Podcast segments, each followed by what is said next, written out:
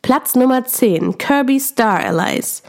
Kirby ist ein bisschen ein Verlegenheitstitel bei mir. Nicht etwa, weil ich ihn aus Verlegenheit mit reingenommen habe, sondern weil es mich etwas verlegen macht, dass ich ihn, ja, zu Recht mit in die Top 10 genommen habe, meiner Meinung nach. Das Spiel ist ein bisschen zu einfach, ja, aber es ist einfach gut zum Durchatmen. Äh, wenn man nachts irgendwie oder abends mit der Switch im Bett liegt und noch mal ein bisschen zocken möchte, bevor man schlafen geht und sich nicht so sehr anstrengen möchte, dann ist Kirby einfach genau das Richtige. Platz Nummer 9, State of Mind. Ja, es gab viel Kritik um den Titel von The Delic, aber ganz ehrlich, er hat einfach eine starke Story. Klar, es sieht nicht schön aus und hatte auch sicherlich in der Bedienung ein paar, ja, ich sag mal, sperrige Hürden, die man überwinden muss, aber die Story ist wirklich gut gewesen und hat mich deswegen sehr glücklich gemacht.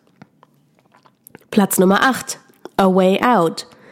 Großartiges Gameplay. Ich meine, die Idee, ein Adventure sozusagen oder ein Action-Adventure oder wie man es nennen möchte, auf ähm, Multiplayer beziehungsweise Zwei-Spieler-Modus aufzubauen und dann äh, wirklich auch die beiden Spieler so richtig miteinander kooperieren zu lassen, fand ich schon geil. Also es gab so noch nicht und ähm, die Experience, die man da bekommen hat, fand ich sensationell. Also es hat richtig, richtig viel Spaß gemacht, gemeinsam mit genau dieser einen Person ähm, aus dem Gefängnis auszubrechen etc.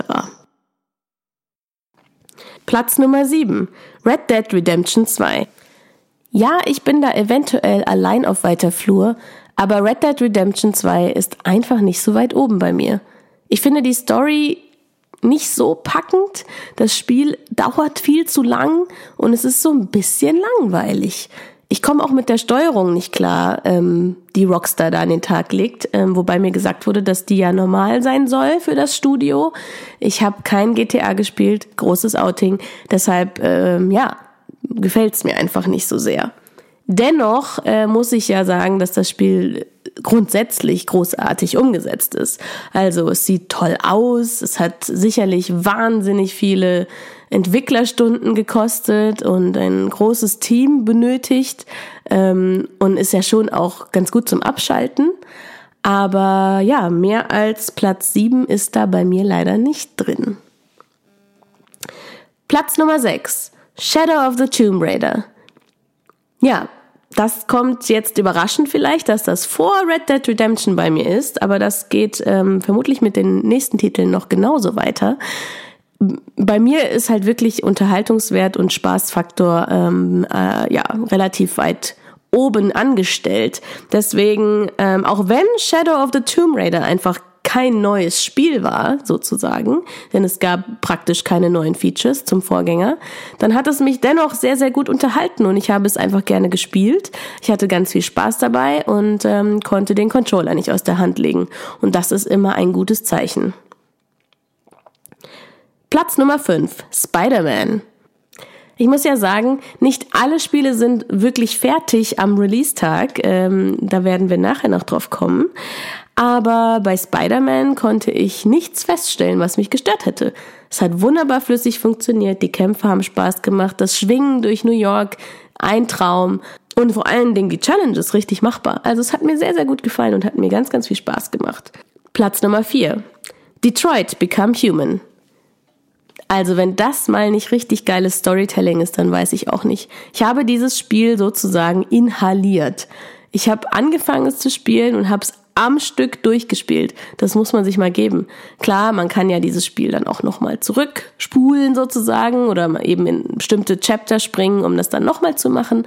Aber so den ersten Durchlauf habe ich echt an einem Stück durchgezogen, weil ich einfach nicht aufhören konnte.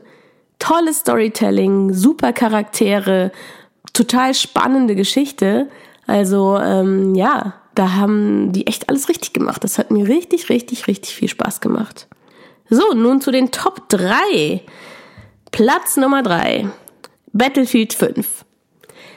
Ja, also dieses Spiel ist eigentlich ja eine große Frechheit gewesen. Also 70 Euro zu latzen, beziehungsweise 90 für die Deluxe-Version und dann wirklich so ein unfertiges Spiel zu bekommen, was wirklich noch total verbuggt ist, etc., ist eigentlich eine Frechheit. So, wieso ist es jetzt auf Top Platz 3 bei mir?